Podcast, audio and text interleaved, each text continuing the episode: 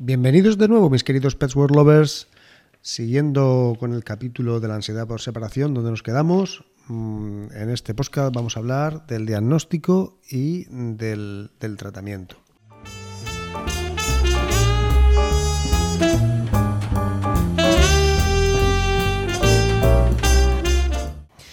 En el diagnóstico de la ansiedad por separación, diagnosticamos principalmente eh, por tres cosas. En primer lugar, por los síntomas que el dueño nos comenta en clínica, que suelen ser siempre pues, exceso de ladrido, eh, destrucción de mobiliario de, en casa y eliminación inadecuada, es decir, eh, se hace pipí y se hace caca en cualquier sitio de casa cuando siempre es importante recalcar estas tres acciones cuando el propietario se separa, cuando deja solo el perro. En segundo lugar, lo diagnosticamos por cómo se comporta el perro en ausencia del dueño. Hay una serie de, acciones, de, reacciones que el animal tiene cuando el dueño no está, no solamente la vocalización, la destrucción y la eliminación, sino otro tipo eh, de acciones que nos hacen pensar que el animal padece eh, este tipo de patología. Eh, acciones mm, como son, por ejemplo, pues la hipersalivación. El animal eh, tiene exceso de baba, eh, jadea demasiado, se mueve de forma compulsiva por toda la casa, como queriendo encontrar al dueño que se ha ido. no bebe ni come en ausencia del dueño. Es, es, normal que lleguemos a casa y que el animal no haya probado ni bocado de lo que le hayamos dejado o no haya bebido. Y bueno, otro tipo de, reacciones también, como por ejemplo, pues dermatitis sacrales, es decir, lamidos excesivos en determinadas zonas de su cuerpo de manera compulsiva, como si fuera una manía, incluso vómitos pueden llegar a tener. Y el tercer, eh, el tercer punto por el que diagnosticamos este tipo de patología, la ansiedad por separación, es cómo se comporta, comportamientos que tiene el animal en presencia del dueño. Hay una serie de comportamientos que el animal presenta cuando el dueño está presente, que nos hacen pensar que eh, este animal efectivamente eh, presenta esta patología. Por ejemplo, eh, seguirle de forma incesante, jadeando y lloriqueando, a pesar de que el dueño está con él. Intentar escapar de casa cuando el dueño abre la puerta, por ejemplo. Impedir su salida mediante reacciones agresivas, pudiera darse el caso eh, adoptar una, actitud de resignación, de tristeza, de alejamiento, evitar, evitar el contacto. También eh, es muy típico en este tipo de animales el que el recibir a los dueños con excesiva efusividad. Da igual que hayan estado un minuto o que haya estado un día fuera. Lo reciben de igual manera, muy, muy, muy efusivamente. Es, es típico en estos animales con ansiedad por separación recibir al dueño de esta manera. Y bueno, en, cuanto a otro tipo de comportamiento, eh, cuando el dueño está presente, también es típico que el animal, pues como hemos dicho, lo, siga continuamente por toda la casa. Eh, quiere entrar al baño, incluso al baño con el dueño, no quiere dejarlo, no quiere perderlo de vista. De no conseguirlo, ladra y rasca la puerta como, como para querer entrar. También es frecuente que duerman muy pegados, necesitan el contacto, necesitan caricias continuamente o con mucha frecuencia. Es muy importante no confundir la ansiedad por separación con otros problemas médicos. Principalmente tenemos que tener en cuenta a la hora de diferenciarlos que, primero, los síntomas aparecen únicamente en ausencia del dueño o cuando no tienen acceso a él.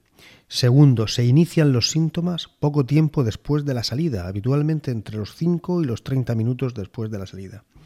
No obstante, la mejor forma de no equivocarse para no dar por sentado que el animal presenta un problema de ansiedad por separación es acudir a un profesional veterinario para que con una historia conductual detallada pueda discriminar entre un problema de conducta o cualquier otra enfermedad que pueda cursar con síntomas similares.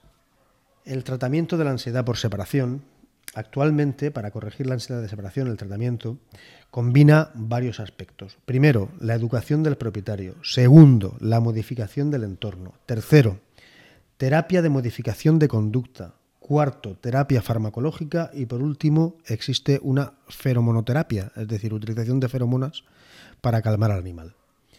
En cuanto a la educación del propietario, tan solo decir que es esencial explicar al propietario que el problema que padece su perro y por qué se comporta de esa manera eh, no es un problema en el que tengamos que mm, realizar un castigo. El castigo está absolutamente contraindicado en el tratamiento de la ansiedad por separación.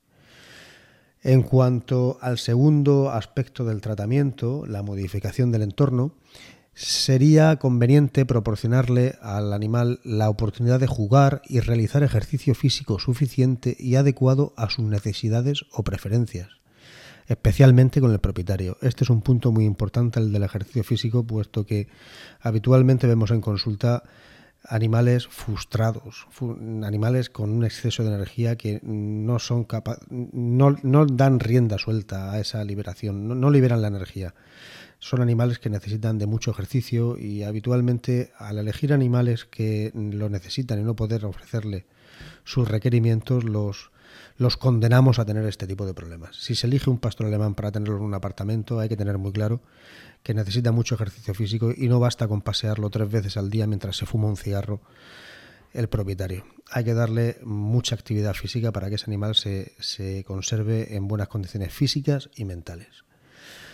También es importante dejar juguetes rellenables como con comida. En el mercado tenemos pues, unos juguetes maravillosos que son los Con, de marca Con, eh, de manera que cuando se quede solo en casa los tenga para, para, jugar y para investigar y para estar atareado.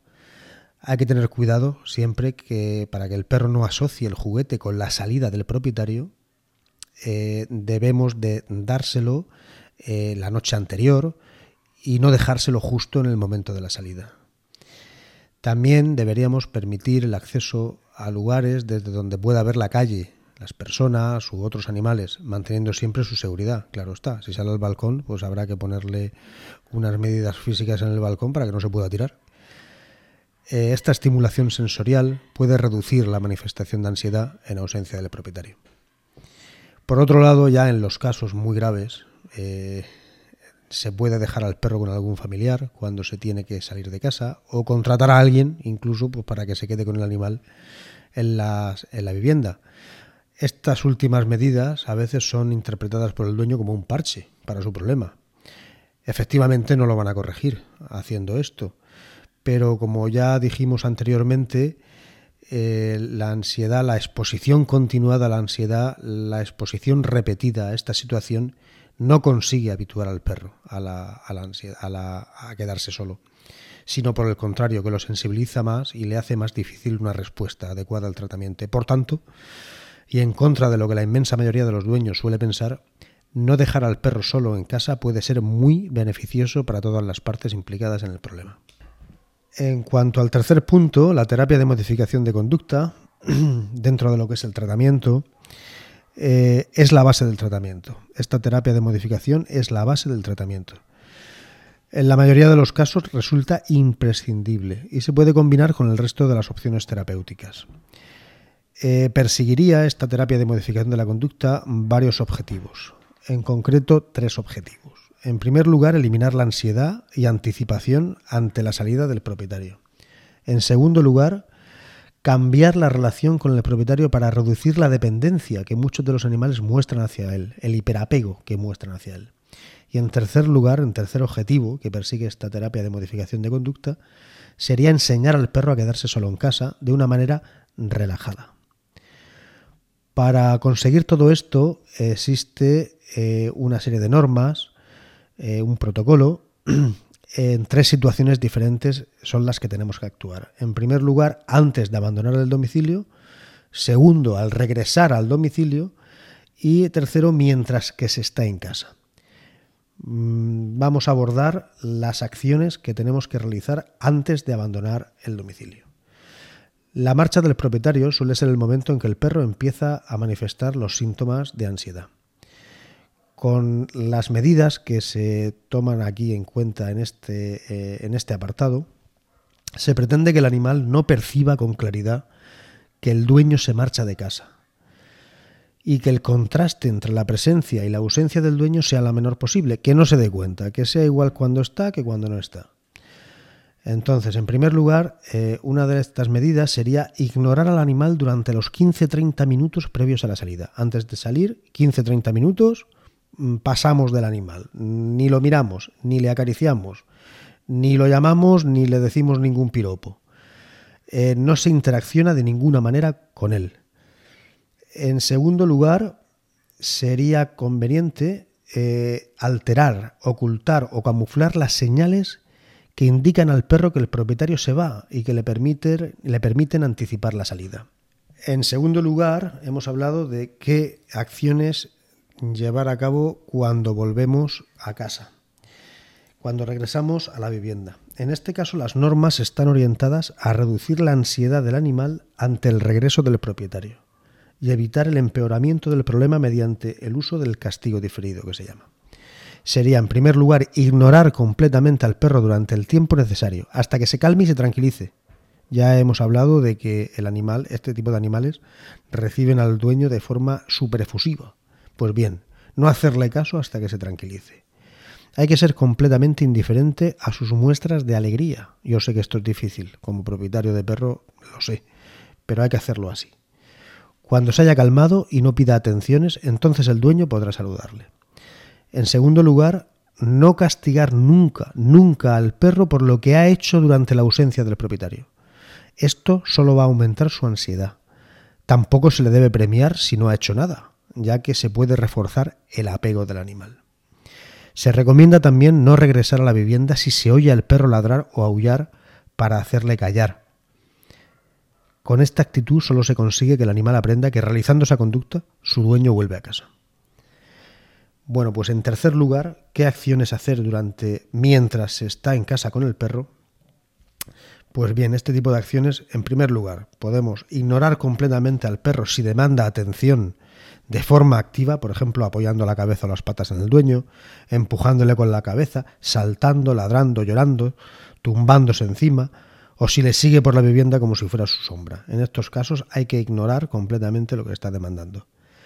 En segundo lugar, Proporcionar atención al perro siempre por iniciativa del propietario. El dueño puede jugar con el perro, acariciarle, tocarle, hablarle, premiarle, siempre y cuando el animal no haya solicitado previamente el contacto, esté tranquilo y no vaya detrás de él por casa. Es decir, como si estuviéramos molestando queriendo jugar con él, aunque él no quiera hacerlo.